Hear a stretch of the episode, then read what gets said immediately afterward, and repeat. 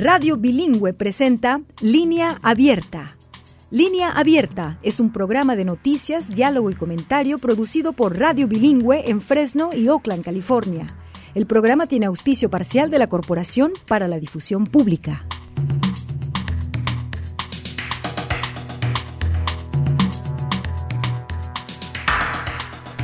Hola, ¿qué tal? Bienvenidas y bienvenidos a la edición extra de Línea Abierta en Radio Bilingüe. Soy Chelis López, les saludo con mucho gusto.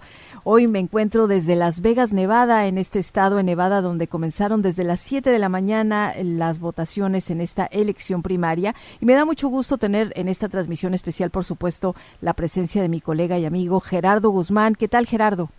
Hola, Chelis, muy emocionados de que estés ahí cubriendo toda la acción de lo que está por ocurrir allá en Nevada, pese a las inclemencias del tiempo. Así es, Gerardo, amanecimos con lluvia. Bueno, amanecimos, así estuvo toda la noche, eh, sigue lloviendo, aunque no es eh, fuerte, fuerte la lluvia. Parece que pues sí, no sé si eso sea parte de, las razones por las que en las en el breve recorrido que hicimos por algunas casillas, pues no no vi gente votando. Eh, hay mucha muchos medios o hay medios esperando, me, imagino que lo mismo que yo hacer entrevistas, pero no hay gente, la gente no está saliendo a votar. Quizás nuestra gente latina se está esperando para más tarde. Hay otras razones que escucharemos más adelante, como que quizás ya emitieron su voto eh, antes, en semanas antes. Antes de eso, Gerardo pues ¿qué te parece si nos presentas? Tenemos un reporte por las condiciones climáticas que sigue viviendo el estado de California, Gerardo. Sí, sobre todo la parte sur continúa asediada por las lluvias, por las bajas temperaturas, por las alertas de inundación y ya los meteorólogos están advirtiendo que esto se pudiese alargar hasta la noche del miércoles, pero Rubén nos tiene el siguiente reporte.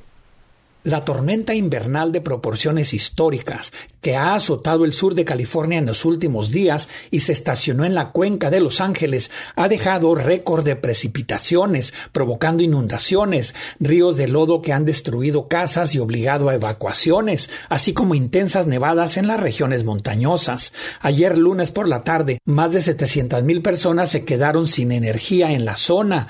En el norte de California, al menos tres personas fallecieron por la caída de árboles, según datos de la Oficina de Emergencia del gobernador Gavin Newsom. Las autoridades siguen alertando de que hay posibilidades de que se puedan caer más árboles mientras siga lloviendo en zonas saturadas. Casi siete pulgadas de lluvia cayeron en el centro de Los Ángeles durante la tormenta. Desde ayer lunes por la noche han caído entre media pulgada y una pulgada y media adicionales de lluvia en el área de Los Ángeles. Por ejemplo, en las montañas de Santa Mónica y San Gabriel habían superado las 12 pulgadas, según los últimos datos del Servicio Meteorológico Nacional. El presidente Biden llamó ayer a la alcaldesa de Los Ángeles, Karen Bass, para ofrecerle ayuda adicional. La alcaldesa declaró estado de emergencia en la ciudad, que cuenta con decenas de miles de personas sin hogar a quienes estaba ofreciendo refugio. Hoy por la mañana, las autoridades emitieron una advertencia de inundaciones repentinas para el noreste del condado de Orange, incluidos Anaheim, Irvine y Huntington Beach, y para una franja del oeste del condado de Los Ángeles, incluidos Hollywood Hills, Griffith Park, Beverly Hills, Malibu y las montañas de Santa Mónica, así como para una parte del sureste del condado de Ventura. Las autoridades siguen alertando de posibles inundaciones menores en zonas bajas y con mal drenaje. Por eso recomiendan limpiar de hojas y basura las alcantarillas cercanas a sus hogares. Utiliza un rastrillo, una escoba y guantes para quitar las hojas, la basura y otros desechos. Las autoridades meteorológicas consideran que la tormenta disminuirá el miércoles por la mañana, aunque hay posibilidades de lluvias persistentes hasta el viernes y este fin de semana pronostican que regresarán los días soleados al sur de California. Para línea abierta desde Los Ángeles, Rubén Tapia. Gracias, Rubén. Como ya mencionó Rubén, pues estas lluvias continuarán creando récords y serios problemas para las comunidades del sur de California, una de las comunidades, una de las zonas más pobladas del país. Y pues nosotros estaremos pendientes del desarrollo de estas inclemencias climáticas, como también estamos pendientes de lo que ocurre hoy en Nevada. Ya escucharon ustedes que Cheris López está en el lugar de los hechos allá en Las Vegas porque los votantes demócratas y republicanos de Nevada acuden hoy a las urnas para celebrar sus primarias, las primeras no solo en la costa oeste, también es la primera vez que Nevada rompe con la tradición del caucus para aplicar el sistema de primarias como proceso de elección. Además, por primera vez los republicanos de Nevada tendrán la opción de participar este martes en las primarias o el jueves 8 en el proceso de caucus, lo cual ha generado mucha confusión entre los miembros de ese partido. Nevada es uno de los seis estados conocidos como bisagra que recibirán una atención enorme en las elecciones generales de noviembre y es el primer estado considerado como indeciso en votar de manera anticipada, lo que lo convierte en un laboratorio para los candidatos, incluso si las contiendas no son tan competitivas en el papel. Para hablar de esta situación que se presenta en estos momentos allá en Nevada, contamos con la presencia de María Nieto Horta, presidente de Demócratas Jóvenes de Nevada. María, gracias por estar con nosotros. Hola, buenas tardes. Muchas gracias por, ah, por invitarme a, platicar sobre las primarias presidenciales. María, descríbenos cuál es el ambiente que se vive entre la juventud demócrata de Nevada de cara a estas primarias. Sí, claro que sí. Entonces, como usted estaba diciendo, pues es la primera vez que no que participamos en las primarias presidencial, presidenciales después de haber participado en el caucus um, por muchos años. Entonces, pues hay que decirlo con la verdad, ¿verdad? Entonces, muchos jóvenes no están súper emocionados sobre las primarias presidenciales porque nosotros sabemos que Joe Biden va a ganar la nominación de demócratas. Entonces, lo que nosotros hemos estado haciendo es empezar a trabajar para sacar el voto en noviembre. Estamos empezando a tener eventos con miembros de congresista de, de Florida. Tuvimos al congresista Maxwell Frost a principios de enero y tuvimos a, a la congresista Alexandra Ocasio Cortés también platicando con nosotros. Entonces, yo creo que es muy emotivo, pero también enseña mucho de que la verdad Nevada es un estado decisivo, Nevada es un estado importante, pero más aún jóvenes demócratas es un bloque muy decisivo en estas elecciones que vienen en noviembre. Gracias, María. Aquí te saluda Chelis López. María, cuéntanos eh, un poco sobre la estrategia de movilización que ustedes con Young Democrats de Nevada están haciendo para aumentar la participación en estas elecciones primarias. Me encuentro aquí en tu terreno, en Las Vegas, Nevada, y mencionaba al inicio que pues no veo mucha afluencia, o más bien no veo nada, no veo movimiento. Sí, entonces como Ah, pues primero, bienvenida al estado de Nevada, a la ciudad de Las Vegas. Este, nos da mucha emoción de que personas como usted, este, y otros reporteros también, pues están aquí, obviamente, poniéndole tanta atención, ¿verdad?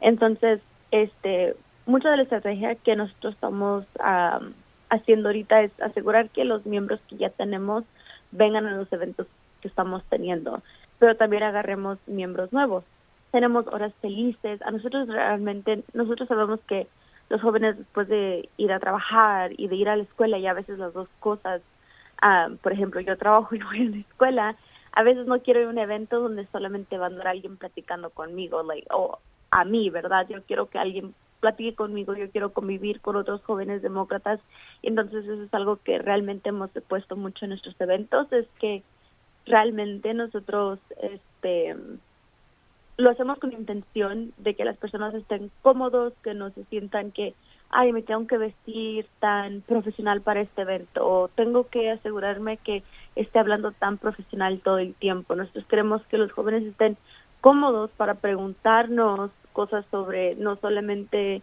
las primarias presidenciales, pero también la elección general en noviembre que viene. Ahora, María, si nos puedes explicar cómo funciona en Nevada este proceso de primarias, porque está el aspecto de que pues es la primera vez que van a implementar este sistema, ya que en Nevada era el caucus, el sistema tradicional, pero pues eh, a raíz de unos procesos democráticos del Partido Demócrata y del gobernador que fue demócrata en Nevada, decidieron cambiar esta tradición. Y eh, ahora las primarias se está ampliando la posibilidad de votación, incluso el uso del voto anticipado, que también esto a lo mejor está generando ese reflejo de que no haya tanta participación en estos momentos. ¿Cómo se está aplicando el proceso de primarias en Nevada allá en, estos momentos? dependiendo de las reglas estatales y los partidos políticos, uh, políticos, los primarios y los cacos deben de estar abiertos o cerrados. Um, por ejemplo, aquí en Nevada eh, eh, la primaria es cerrada, entonces tienes que estar a fuerzas registrado. Si quieres participar en la primaria demócrata, tienes que estar registrado como un demócrata en el estado de Nevada. Durante una primaria, pues los votantes tienen que estar registrados, como le había dicho, um, y solamente los votantes registrados pueden participar y votar. Lo bueno es que nosotros aquí tenemos uh, registración del mismo día entonces las personas se pueden registrar, porque a veces, eh, otra vez estamos hablando de jóvenes, ¿verdad? ¿Qué tal si alguien cumple 18 hoy o, va, o se ha dado cuenta que si cumple para a 18 para, para noviembre puede, puede participar. Entonces, eh, realmente eso le da mucho la oportunidad y eso es algo que los demócratas en el estado de Nevada han hecho, han hecho que el voto sea más seguro, pero más fácil también para las ah, comunidades trabajadoras, como las comunidades latinas, y entonces este realmente pues es como como usted ustedes saben es la primera vez que lo hacemos. Entonces yo creo que ahorita como que la comunidad está un poquito confusa. Hay parte que la comunidad está confusa verdad pero también hay parte que sabe que sin importar Joe Biden el presidente Joe Biden va a ganar otra vez. Entonces como le había dicho nosotros estamos empezando el trabajo para las elecciones generales para asegurarnos que no se quede solamente las personas que han votado en las primarias, pero sino sigamos agarrando más y más y más personas para la elección general en noviembre.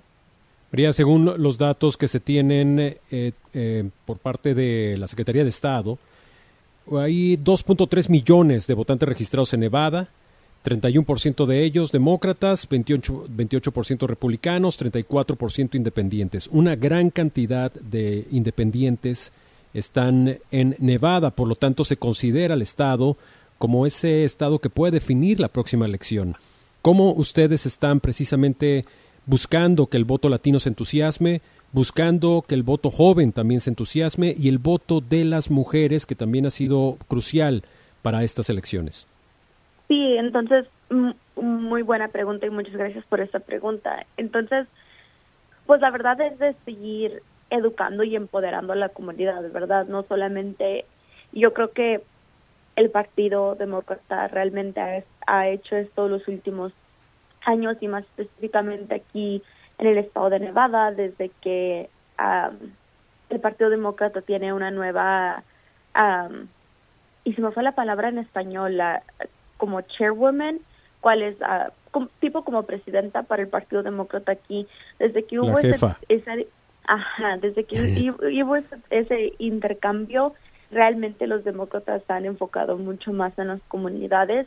Ella es la primera mujer afroamericana que tiene esa posición, entonces ella se ha enfocado mucho en las comunidades latinas, en las comunidades afroamericanas y como usted ha, ha dicho, o sea, la comunidad latina, la comunidad joven, las mujeres son un voto tan importante, entonces tenemos que seguir empoderando, educando en todo lo que los demócratas han hecho y, realmente creo que, que han hecho mucho trabajo y entonces solamente seguir hablando sobre eso, ¿verdad? Porque el Partido Demócrata realmente tiene el récord y nada más de seguir recordando a la gente de todo lo bueno que han, que han hecho ellos por la comunidad.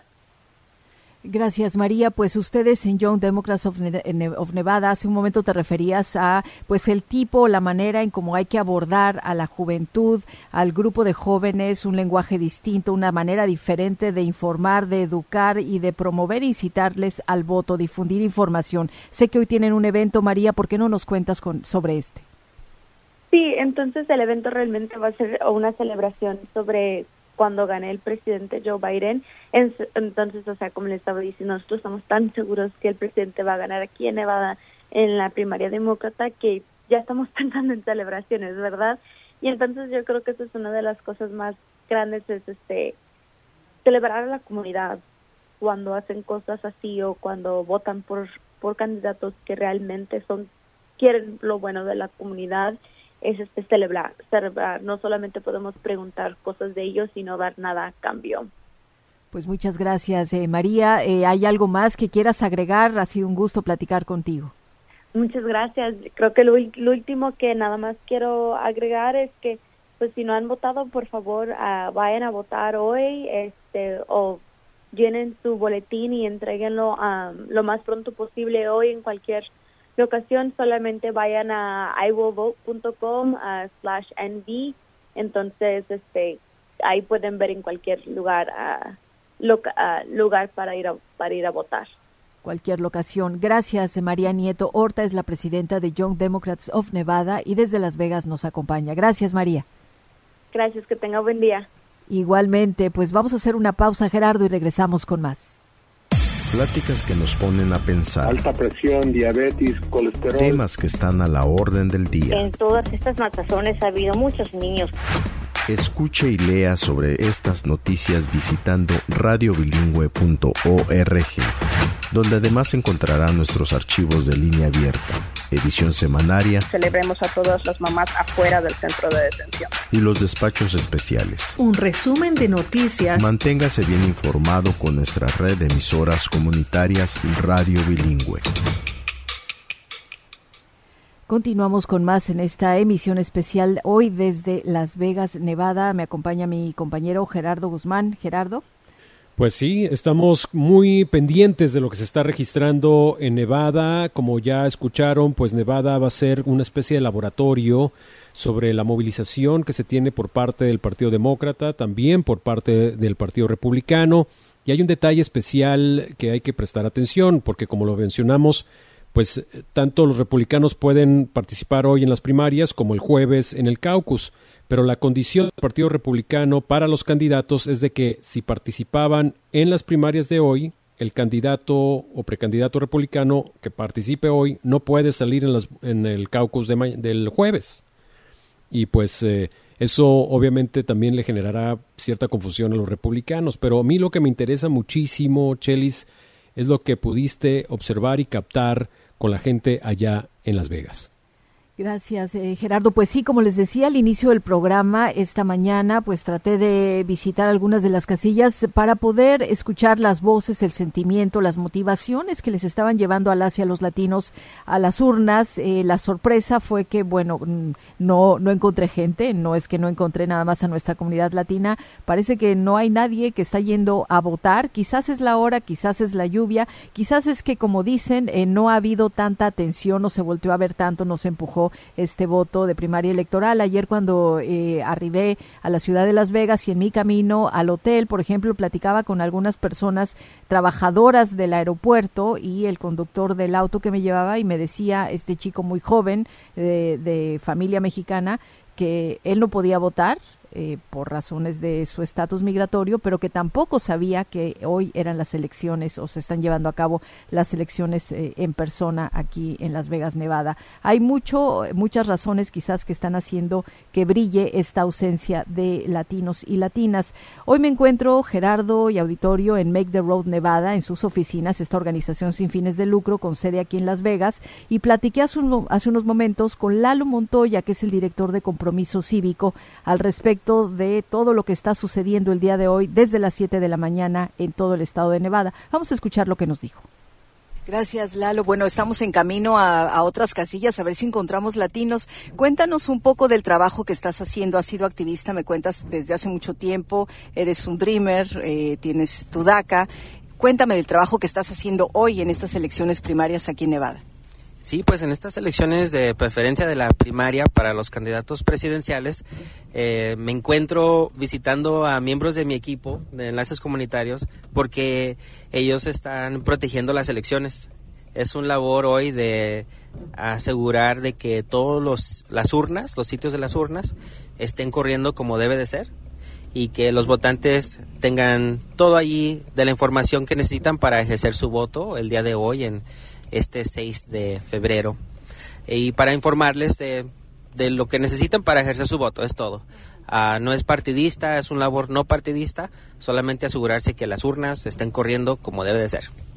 Cuéntanos qué hay en la boleta en estas elecciones primarias. En esta boleta, pues solamente es la preferencia a, la, a los candidatos de presidencia. Quiere decir que está el, presidente actual con presidente Biden ah, y otros candidatos demócratas y también está en el lado republicano tienen a sus candidatos o candidata porque eh, ellos tienen otro proceso, los republicanos en el estado de Nevada, que ha sido un poco confuso para los votantes, pero eso es como decidieron ese partido hacer su, sus su primaria.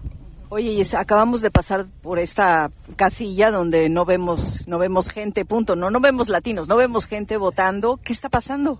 Bueno, hoy también es un día donde está la lluvia. Eh, ya también aquí en el estado de Nevada, por una semana antes de la primaria, se toman a cabo las elecciones de tempranas. Entonces la mayoría de, las, los votantes ya votaron y han votado eh, por correo. Entonces sí se abren las urnas una semana antes y pues eh, se ha visto las cifras, eh, no sé las más actuales, pero miles de votos, más de 60 mil, más de 90 mil se han ya promulgado, pero... ¿Y hay latinos en esos números? Pues no se sabe todavía hasta que se, se vea qué es lo que, que, pasó, quién votó, quién no votó. Pero lo que sabemos es de que nuestra comunidad latina pues no está Ah, satisfecha con el trabajo del presidente Biden en lo que es la nuestra nuestro trabajo de motivación muchas veces ha sido pues lo que es la reforma migratoria. En este caso pues la gente no está satisfecha que no se ha cumplido una reforma migratoria y eso pues afecta también el sentimiento. pero también sabemos que cómo es vivir bajo una presidencia como de Donald Trump y cómo afecta nuestros derechos más básicos como nuestros derechos a nuestros cuerpos, a nuestro cuerpo, los derechos, a los derechos reproductivos, cómo ha impactado las leyes antiinmigrantes ahora con lo que está pasando en nuestra frontera y hay, hay que acordarnos que el derecho al asilo es un derecho internacional, es un derecho de ser humano y las pólizas antiinmigrantes han creado esa crisis en la frontera y han creado más incertidumbre. Entonces sabemos cómo es vivir bajo una presidencia de Trump y pues eh, esperemos que eso también motive a la gente a vaya a ejercer su voto y en cada ocasión que haya oportunidades para votar, que vayan y voten, hagan hacer su voz escuchada. ¿Qué otros factores, además de este asunto de migración que es tan importante, Lalo, qué otros asuntos crees que van a motivar y van a hacer que la gente salga a pesar de la lluvia o que quizás ya emitieron su voto por correo previamente? ¿Qué, qué asuntos crees que los están llevando a decidir, a tomar opinión y acción? Los otros asuntos que estamos viendo al hablar con nuestra gente en la comunidad es el, los problemas con el alto costo de lo que es el costo de la electricidad, del gas, los biles que siguen subiendo aquí en Las Vegas, en todo el estado de Nevada. Las Vegas es el, eh, acaba de hacer un reporte de que somos el número dos en el, el costo de la ciudad, con el costo más grande en lo que es el mandado, ir al, por la comida, el sustento, la despensa. Y eso ha afectado mucho la pues lo económico. Ese es un asunto muy grande. Igual somos Nevada es un lugar muy especial porque en la demográfica de nuestro estado nosotros tenemos eh, nosotros nos vemos como el futuro del país. Quiere decir que tenemos el número más grande de familias de estatus mixtos. Como en mi caso, en mi familia, mis papás eh, son indocumentados. Yo tengo DACA y tengo a mis hermanos que son ciudadanos. Y así hay muchísimas familias en este estado de Nevada. Entonces, en esas familias mixtas, de estatus legal hay tantas diferentes cosas que nos impactan porque en nuestra familia tenemos de todo. Eh, los ciudadanos y los, los jóvenes que ya están creciendo a esa edad de que van a poder votar y están votando no nomás por ellos mismos, pero también por sus padres y su familia. Oye, ahora que mencionas a los jóvenes, hace un momento que me desplazaba para encontrarte, precisamente platicaba con el conductor del auto que me trajo, un joven, que me decía, eh, pues realmente como joven estoy muy decepcionado, no sé por quién votar, creo que los dos nos mienten y yo quisiera que tú nos cuentes, tú eres joven también, ¿Qué tanto están eh, las y los jóvenes involucrados? ¿Los voltearon a ver? Es decir, en esta campaña hubo ruido, acción para que la gente se entere. Ayer pregunté a dos chavos también jóvenes que me decían, no sabíamos que había elecciones.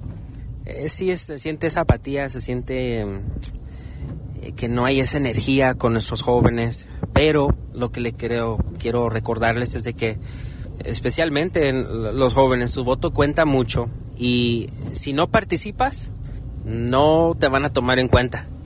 Entonces participa. Cualquier momento que haya una votación, vota, ve a votar, haz, haz que se escuche tu voz. Eso de decir, pues los dos son iguales, pues se ha de sentir así, pero no es cierto porque yo sé que podemos, y lo hemos hecho, hemos responsabilizado al Partido Demócrata y lo seguimos haciendo. Al presidente Biden no estamos satisfechos, pero lo podemos responsabilizar, lo podemos presionar a que nos escuche. Que al otro, al otro lado, con Trump, no podíamos hacer eso. Eh, al contrario, las cuestiones de inmigración, todo era más extremo, a callarnos, a borrarnos, a literalmente aniquilarnos de este país. Y eran ataques constantes. Entonces, necesitamos responsabilizarlos con la participación de nuestro voto. Recordarles, si votamos en números muy grandes, si nuestra gente vota en números grandes, no va a ser fácil para ellos deshacerse de nosotros. Entonces, voten, participen cívicamente, especialmente en las ah, elecciones locales, porque es en junio, en junio, el 11 de junio va a ser la primaria, esa va a ser más grande, esta fue muy diferente porque fue la primera en el oeste de solamente los candidatos presidenciales los candidatos presidenciales no han hecho tanta campaña todavía en esta área, en lo que es el oeste. Se la han pasado allá en el este, ¿no? Entonces ahora que está en el oeste es un nuevo proceso porque por lo general en Nevada no era uno de los primeros.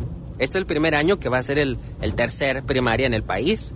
Y es la primera vez que ya se movieron de un, de un proceso de caucus, el caucus, a un proceso más eh, lo que es tradicional como una primaria, donde pueden votar en muchas diferentes formas, por correo, en persona.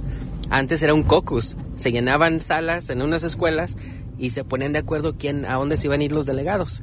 Esta vez no es así. Entonces también a lo mejor no se ha escuchado mucho porque es la primer año, el primer año que se hizo de esta manera. Entonces, ahora ya estamos aquí, ya es el 6 de febrero. El que viene, la otra oportunidad va a ser el 11 de junio.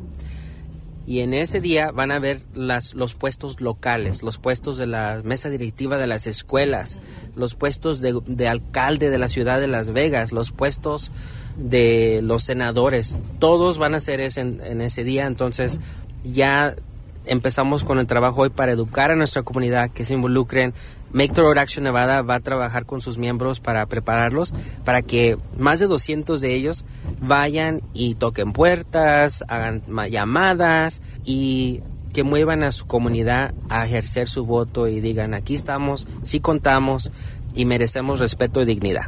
Pues muchas gracias Lalo. ¿Hay algo más que quieras agregar? ¿A dónde vamos a ir ahorita?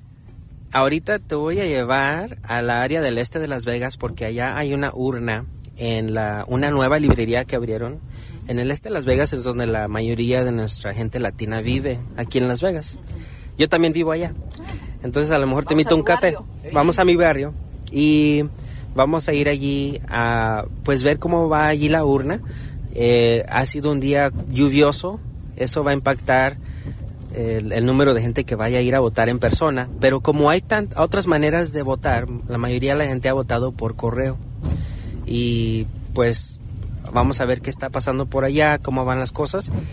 Y pues lo más importante es seguir hoy con el día. Gracias por esta entrevista para seguir hablando de lo importante de que son estas oportunidades de ejercer su voto. Que si ahorita no es ciudadano, que se haga ciudadano para eh, acuérdense que ustedes tienen el voto de personas como yo, que no, no tenemos ese derecho a votar porque tengo DACA, pero tenemos aquí todas nuestras vidas somos una voz importante también de la comunidad, aportamos mucho a nuestra comunidad inmigrante con o sin papeles, aportan mucho a esta ciudad de Las Vegas, a nuestro país y si usted tiene ese derecho a votar, úselo, su voz es también nuestra voz y hay que hacernos contar.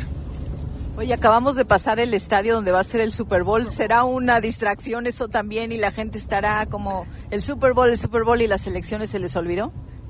Sabes que yo sé mucho, yo sé mucho más también del Super Bowl que de esta elección.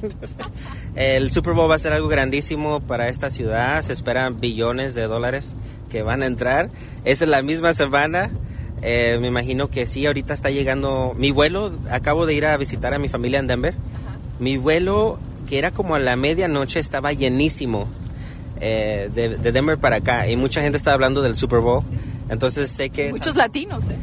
Oh, sí. Eh, especialmente, pues nuestra gente va a trabajar mucho para que ese evento se tome a cabo y que sea un éxito. Ah, aquí Las Vegas no existe sin los latinos.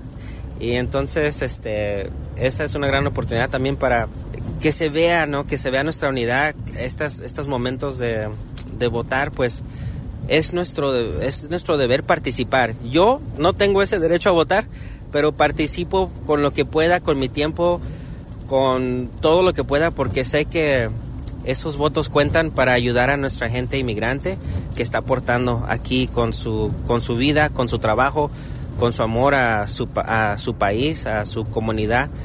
Y pues ojalá y la gente ejerce su voto. Que no se queden en casa, que hagan todo lo posible para ser parte de este proceso cívico es, es, un, es una responsabilidad muy importante de ser ciudadano y algún día nosotros que tenemos DACA y que no tenemos ahorita papeles, algún día vamos a llegar a ese momento que sí vamos a poder votar, vamos a, a hacernos ciudadanos algún día, pero tenemos que seguir luchando por eso. Gracias, Lalo. Fue Lalo Montoya, director de Enlace Cívico de Make the Road Nevada, una organización no lucrativa con sede en Las Vegas, Nevada. Lalo, como escuchamos, es un dreamer beneficiario de DACA y así, on the road, en camino hacia una urna, platicábamos con él para Radio Bilingüe sobre estas elecciones primarias llevándose a cabo hoy en Nevada. Ese sentimiento hacia temas como migración, la frontera, derechos reproductivos y el alto costo de la electricidad, nos dice Lalo, son quizás algunos de los asuntos que pueden llevar llevar a votar a la gente. Faltan varias horas para que cierren las urnas, así que vamos a seguir pendientes. Hacemos una pausa y regresamos con más.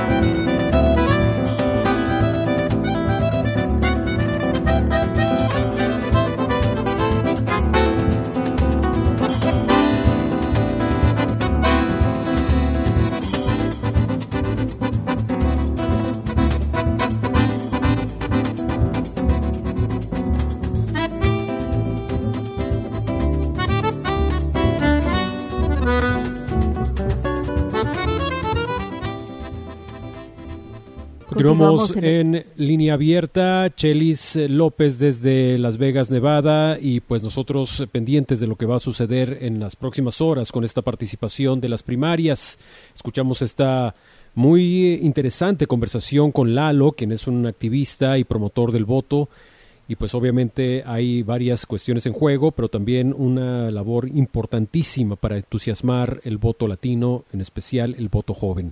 Pero hay también una actitud bastante interesante por parte de los candidatos que están participando en estas primarias allá en Nevada. Trump celebró un meeting en el este de Las Vegas la semana pasada y tuvo un mensaje claro para los votantes de las primarias. Hagan el caucus, no las primarias, les dijo Trump. Las primarias no tienen sentido, advirtió Trump. Donald Trump se centró en sus temas preferidos de campaña, como la migración y la afirmación falsa de que las elecciones del 2020 le fueron robadas. Por su parte, la vicepresidenta Kamala Harris celebró su propio mitin a unos cinco minutos de distancia esa misma noche y rindió homenaje al fallecido senador de Nevada Harry Reid, demócrata y ex líder de la mayoría del Senado. Como siempre nos recordó el difunto gran Harry Reid, si puedes ganar en Nevada, puedes ganar en cualquier lugar, vitorió Harris, eh, así que Harry, el presidente Biden y yo vamos a darle la razón una vez más, dijo Kamala. Se centró en algunos de los éxitos políticos de la administración, como los límites a los medicamentos recetados para las personas mayores y la cancelación de algunas deudas estudiantiles. Los residentes de Las Vegas también tuvieron noticias de Joe Biden ayer. Visitó a miembros del sindicato de la industria restaurantera y visitó una tienda de té en Chinatown. Donald Trump regresará al estado el jueves para una fiesta de observación de los resultados del caucus.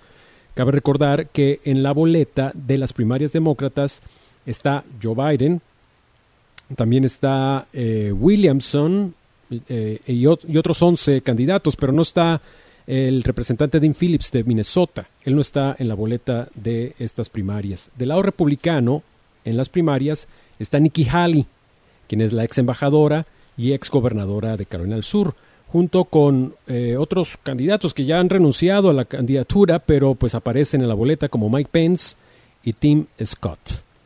Esos son los datos, porque Donald Trump compite en los caucus, en los que podría llevarse todos los 26 delegados, mientras que Nikki Haley optó por permanecer en la votación primaria no vinculante y por lo tanto no va a tener acceso a ningún delegado según las reglas de los propios republicanos. Chelis. Gerardo, y además eh, ambas eh, primarias también, eh, hay que decirlo, incluyen la opción de ninguno de estos candidatos, una opción que entiendo es una opción electoral exclusiva, en este caso del estado de Nevada, donde me encuentro, que permite pues a los votantes participar sin apoyar a un aspirante específico. Y Gerardo, bueno, tenemos, vamos a continuar eh, con nuestro siguiente invitado. Han transcurrido cinco horas desde que abrieron las casillas, rápidamente lo menciono nuevamente, a las siete de la mañana abrieron, quizás hay mucha gente que está trabajando y van a optar por ir a votar después de que terminen, así que vamos a seguir muy pendientes. Pero enseguida, Gerardo, vamos a comentar una campaña nacional que estrellas de la música regional mexicana están promoviendo para llegar a votantes de estados como, como lo es Nevada, con gran población latina, estados con baja propensión al voto, con el fin, con la idea de eh, educarles, de informar a los latinos sobre este proceso electoral. Un importante organizador nos acompaña hoy para hablar de lo que está en juego y pues eh, contarnos un poco más de la campaña. Así que le damos la bienvenida a Esaú Torres, promotor, repito, y está participando en esta campaña importante. Gracias por acompañarnos, Esaú. Muchas gracias, buenos días, ¿cómo están? ¿Qué tal? Estamos muy bien, gracias. Y debe, déjeme mencionar que Saúl Torres es originario pues de por allá de nuestras eh, tierras en California. Eh, gracias de verdad, Saúl, por estar con nosotros y de contarnos, por favor, sobre esta participación tuya en la campaña, una labor para contribuir y movilizar a la comunidad latina, sobre todo a las y a los jóvenes. Muchas felicidades primero por esto. Cuéntanos sobre la campaña, los detalles específicos de lo que busca lograr antes de las elecciones del 2024.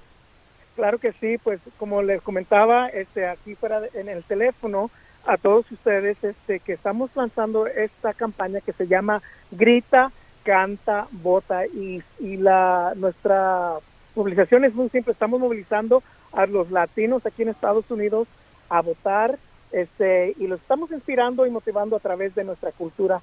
Y esto es específicamente a través de la mayor parte del apoyo de artistas del regional mexicano, pero también otros artistas este, latinos que les interesa apoyar a nuestra gente. Grita, canta y vota. Pues cuéntanos eh, a dónde, en qué estados se van a enfocar. Es una campaña nacional, pero ustedes ya tienen sus estados prioritarios, digamos. Está, la, está Nevada, está Georgia, Gerardo, está California, Texas. Platícanos cómo hicieron esta elección, por qué estos estados. Pues estamos viendo el data, muchas de, nuestras decisiones van basado en el data, estamos viendo dónde los latinos pueden tener un mayor impacto en las elecciones, tenemos este vamos a tener una presencia amplia en Nevada, como usted lo comentó, en Arizona, California obviamente, en el estado de Georgia, este y lo estamos eligiendo como comenté porque es ahí donde este, hay una población significante de latinos y que pueden realmente levantar su voz y ese es uno de los temas que realmente nosotros queremos este mandar a, las masas. Desde que nosotros somos los latinos tradicionalmente no nos este no nos motivan mucho las elecciones la política y con grita canta vota queremos cambiar eso. Queremos que eh, el civic engagement nuestro civic duty este sean unos temas de que podamos conversar este en la mesa en la familia eh, por ejemplo, yo estoy estudiando también en la Universidad de, California en Berkeley y estaba platicando con otros estudiantes eh, y me comentaban, decían, mira, en mi familia vemos como treinta y tantos, pero solamente podemos votar ocho. Y me puse ya a pensar en mi familia. En mi familia somos aproximadamente 13 personas, pero solamente podemos votar tres. Y nosotros los latinos tenemos que cambiar eso. Y por eso con Grita Canta Vota queremos crear una campaña de educación, de empoderamiento, porque nosotros los latinos debemos entender lo especial que somos, lo poderoso que somos en este país, nuestras contribuciones y merecemos ser escuchados, merecemos ser parte del sistema y con nuestro voto es como nosotros vamos a poder lograr, poder avanzar este, el mejoramiento y el bienestar para nuestra comunidad. Gracias, Esaú. Te saluda Gerardo Guzmán desde el estado de Georgia, por cierto. Esaú, vamos deconstruyendo ese eslogan de grita, canta y vota. ¿Por qué gritar? ¿Por el empoderamiento que mencionas? ¿Por qué es necesario gritar? ¿Por alzar la voz? ¿O a qué se refieren con gritar? Gritar, porque usted, usted se imagina cuando uno y, le voy a platicar un poquito de, por qué grita canta bota, de dónde viene. Yo soy este un former este artista de que andaba en giras, estuve en giras por 17 años a lo largo y ancho de Estados Unidos y donde quiera que uno iba, este, empezamos a notar de que los latinos en todos los estados éramos pues bien diferentes pero similares. Yo cantaba la misma canción en donde quiera y cuando la cuando algo a nosotros los latinos nos llega, ya sea un dolor, una, un, algo que nos hace feliz, nos aventamos un grito, por ejemplo, y nosotros tenemos que, perdón, utilizar lo que nos, los que nos mueve y nuestra cultura, nuestra música nos moviliza, nos entendemos muy bien, por eso de ahí viene la parte de gritar y cantar es porque nosotros estamos enlazando con Grita Canta Bota a, a los este artistas, grupos regionales mexicanos y latinos que realmente saben comunicar con nuestra gente, que tienen el vocabulario que ellos quieren escuchar cada fin de semana, todos los días que están en, a, escuchándolos a través de la radio y, y eventualmente llevarlos a votar. Entonces es un step by step process, proceso para llevar a nuestra gente y movilizarnos a votar. Y realmente de ahí es donde viene este, el nombre de Grita, Canta, Vota. Aún no te pido que nos cantes porque vi que te estás atragantando, pero si quieres cantar algo, adelante. Ahí les va. Pero acuérdate, acuérdate, acuérdate que en un tiempo tu amante yo fui. Ahí nomás, ¿eh? Míralo. Oye, eh, eh, Saúl, como acabas de decir, este, pues muchos eh, cantantes y grupos de regional mexicana pueden, eh, podemos pensar como que son lo mismo, suenan lo mismo, cantan lo mismo, pero traen su, cada uno su propia identidad, su propia voz, su propia onda, digamos. ¿Cómo van a asegurar que la campaña de Grita, Canta y Vota sea inclusiva de verdad, que llegue a diversas comunidades latinas, porque somos muchos latinos y latinas distintos, teniendo en cuenta esas diferencias culturales y regionales que tenemos dentro de nuestra propia comunidad. Sí, existen muchas diferencias culturales, estoy muy de acuerdo con eso, pero fíjese que le, una cosa que podemos y no podemos negar, que en los festivales latinos de música va toda la familia y toda la familia escucha la música y aquí lo que estamos haciendo nosotros especialmente es este, haciendo un partnership con artistas que están en lanzamiento, artistas jóvenes y le voy a comentar una cosa que yo estoy muy inspirado por la generación Z, Generation Z, porque yo recuerdo cuando yo estaba en la high school en Tulare, California, eh, yo llevaba mi acordeón, se asociaba con Steve Urkel, que era algo como que no era muy cool. Y ahorita usted ve todos los jovencitos haciendo sus agrupaciones de regional mexicano en las high schools, en las juniors high, y fíjese que eh, su español no es el mejor español, este, pero su amor por su cultura, por sus raíces, por su música es algo que a mí me inspira, me motiva, porque es una generación que realmente está muy empoderada, no tiene miedo, muchos de ellos son ciudadanos y realmente nosotros como los más mayores deberíamos de proveerles el camino este y las herramientas y los recursos para que ellos también este sepan el, el poder que tienen como su, como una generación para movilizar a todas las multitudes. Y hablando de de diferencias culturales, pues por eso estamos platicando como por ejemplo los huracanes del norte. Este, hemos tenido pláticas con los tucanes de Tijuana, este, estamos teniendo pláticas con, con diferentes agrupaciones, con Grupo Control, ahorita que ya integraron a las nuevas jovencitas este, en la agrupación, y realmente todos estamos mandando el mismo mensaje de hay que educarnos. ¿Cómo es el proceso eh, de votar? ¿Cómo me puedo registrar? ¿Cuáles son las fechas importantes? Y hay que votar. Que porque al final de todo, la música, y lo vamos a hacer en una forma bien divertida, porque ustedes van a ver, este, uh, eh, como le dicen, challenges en TikTok que nuestras agrupaciones van a crear para activar y movilizar a nuestra comunidad a votar. Yo creo que este es un inicio de un movimiento cultural y de empoderamiento para nuestra gente y nuestra visión y nuestra nuestro sueño es de que donde quiera que uno vaya en Estados Unidos el mensaje sea el mismo. Y así nosotros podamos este realmente capturar que nuestra presencia este como contribuyentes de lo mejor porque somos el consumidor más fiel de Estados Unidos. Somos uno de los largest voting blocks este más importantes de Estados Unidos pero a veces nosotros este los políticos no, no nos toman por granted, ellos asumen que ya tienen nuestro voto y lo que nosotros es, queremos es de que peleen por nuestro voto, que se lo merezcan y que se lo ganen. Eso, muy bien, Esaú Torres. Déjame hacer una pausa, tenemos que ir rapidísimo a un corte. Esaú Torres nos acompaña, uno de los cofundadores y promotores de esta campaña Grita, Canta y Vota, quien por cierto, como dije, es originario del Valle de San Joaquín en California. Vamos a la pausa y regresamos con más. ¿Tiene comentarios o sugerencias para línea abierta? Déjenos un mensaje en nuestra línea de WhatsApp 559-835-9235. Por favor, no lo aprueben. Dice aplicación por violencia doméstica. Sus opiniones son muy importantes. 559-835-9235. Línea abierta. Foro Nacional de Radio Bilingüe donde su voz es la que cuenta. Y aquí tu grito, tu canto y tu voto es el que cuenta. Eso está con nosotros Esaú Torres, parte de esta campaña, promotor del voto, oriundo del Valle San Joaquín. Esaú, ¿algo más que quieras agregar ya para terminar esta animada conversación? Claro que sí. Quisiera invitar a, todos a que visiten nuestra página web grita canta grita canta grita canta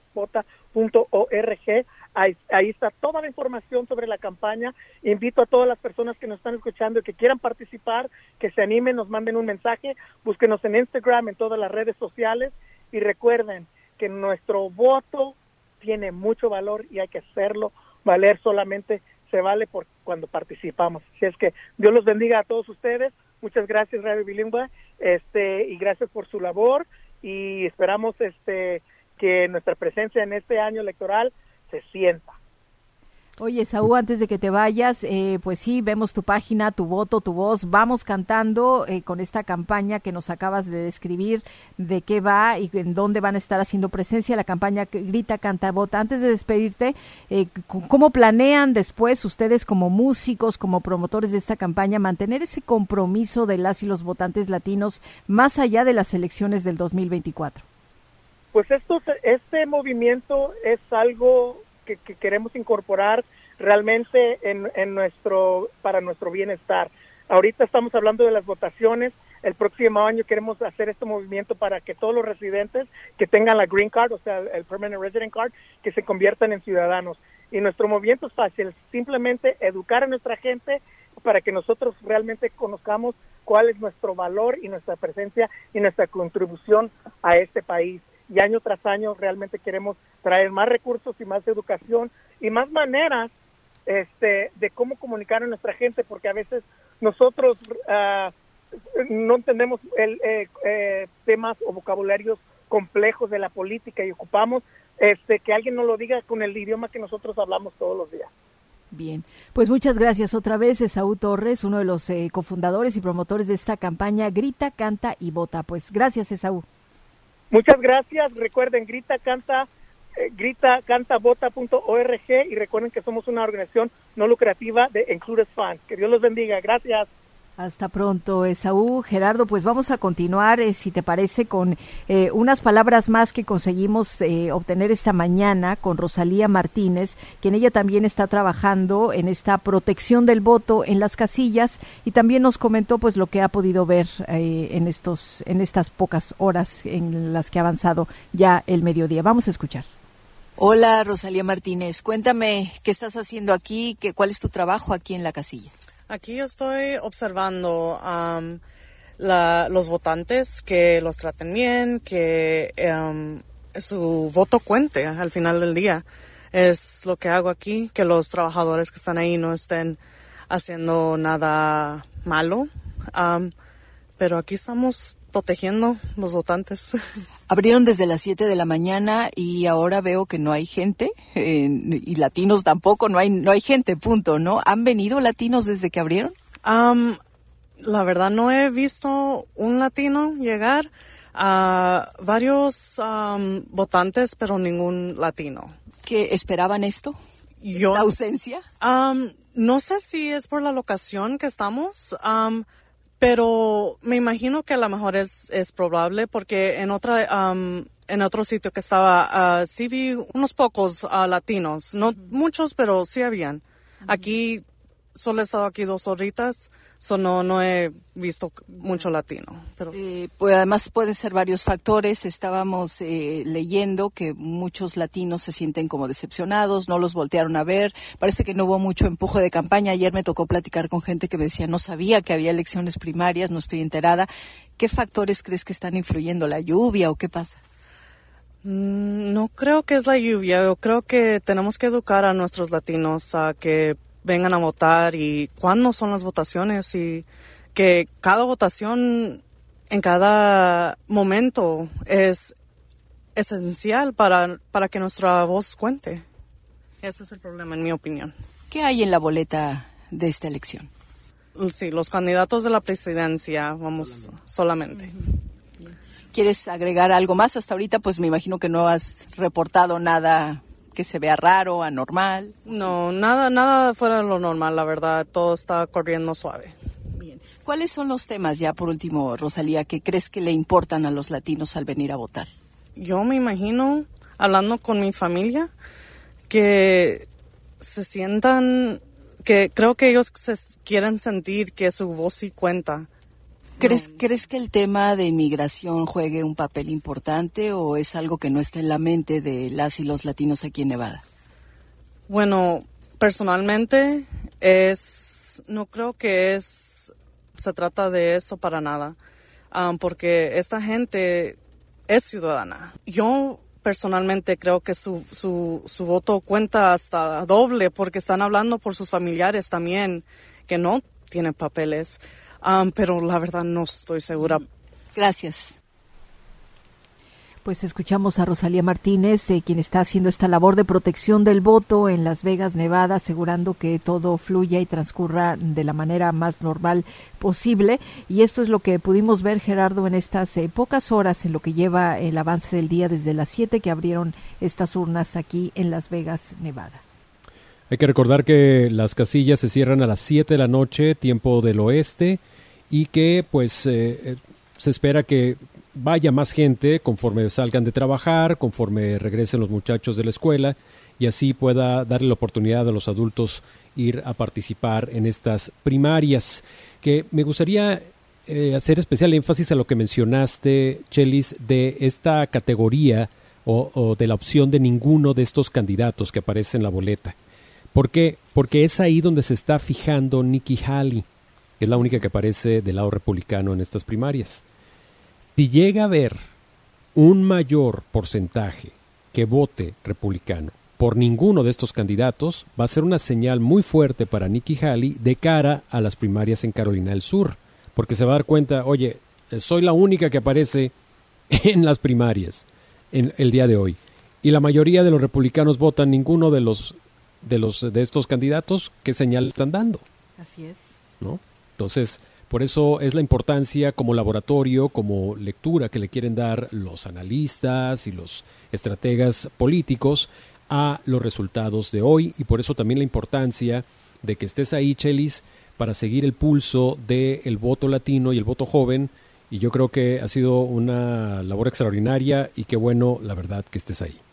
Gracias, Gerardo. Pues sí, y déjame antes de irnos ya despidiendo, eh, invitar, por supuesto, a nuestro a nuestra audiencia que nos acompañe en la siguiente hora, pero también aquellos votantes que aquí en Nevada tengan ya su boleta, eh, acuérdense que lo pueden hacer, la pueden entregar hasta el, próximo 10 de febrero, que es este sábado a las 5 de la tarde, así que todavía tienen tiempo, nada más que sí tienen que tener eh, mucho cuidado de que tengan el, el matasellos del día de hoy, del día de la elección, que es precisamente hoy, 6 de febrero, pero tienen hasta el próximo sábado, eso es importante para quienes han decidido pues hacerlo de esta manera por, por correo, ¿no? Porque eh, pues a pesar de que te digo, Gerardo, no es que se esté cayendo el cielo, yo creo que sí, las condiciones climáticas tampoco están ayudando mucho, aunque eh, pues hay que decirlo, quizás sí más tarde vamos a dar otras vueltecitas por las casillas a ver si encontramos a nuestra comunidad latina que seguramente está chambeando duro ahorita trabajando aquí en Las Vegas, pero más tarde ojalá se vayan a hacer esta tarea importantísima de emitir su voto. Ambos partidos están eh, pendientes de lo que suceda hoy en Nevada. Ahora los demócratas, sobre todo en el terreno, planean utilizar los resultados para evaluar cómo enfocar sus esfuerzos para seducir a los votantes y sobre todo revisar y evaluar la reacción latina, porque el 30% de la población de Nevada se identifica como latina, pero también está esta población asiático-americana y los isleños del Pacífico, que constituyen el grupo demográfico de más rápido crecimiento en Nevada, los cuales también podrán ser una señal de votación. Y también, bueno, hay un grupo significativo, me parece, Gerardo, también de cubanos, por supuesto de mexicanos, somos la mayoría, eh, los centroamericanos, pero también hay un grupo de cubanos que ojalá que pueda platicar también más adelante para ver, pues, qué piensan de esas elecciones primarias y qué los podría estar llevando o no a, votar este día 6 de febrero, Gerardo. Sí, sin olvidarnos del grupos de sindicatos, sobre todo de los trabajadores de servicios, y de los votantes rurales, que también Nevada, como saben ustedes, tiene una gran población rural. Y fíjate que qué bueno que lo mencionas, Gerardo, hace un momento, eh, precisamente, el Lalo Montoya, el director eh, de Enlace Cívico de Make the Road Action en Nevada, me estaba comentando que van a iniciar justamente una campaña para ir a esos eh, lugares recónditos, ¿no? A los lugares rurales, en donde pues quieren también hacer esta labor de informar, de educar a las personas para el voto de junio, ¿no? Las elecciones ya locales. Entonces, vamos a estar muy al pendiente de qué, cuál es ese trabajo, esa labor de campaña que van a hacer en estos lugares, en estas zonas rurales. Así es como culminamos este programa, pero quédense porque tenemos la edición especial de migración aquí en línea abierta, así que continuamos. Así es, gracias Gerardo, gracias y seguimos. Hasta la próxima.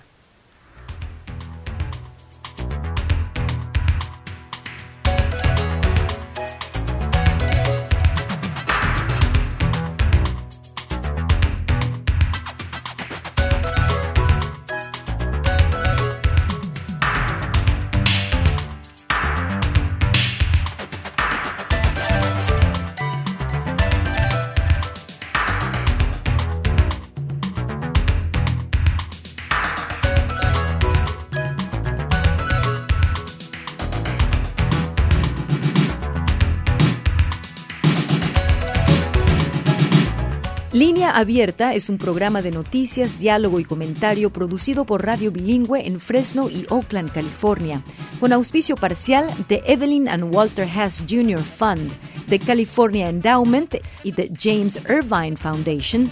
Este programa se distribuye a través del servicio de satélite de la Radio Pública Nacional de los Estados Unidos. El conductor técnico es Jorge Ramírez, asistente de producción María de Jesús Gómez. Samuel Orozco es el productor ejecutivo. Las opiniones que escuchó son exclusivas de sus autores. Escucha usted Satélite Radio Bilingüe.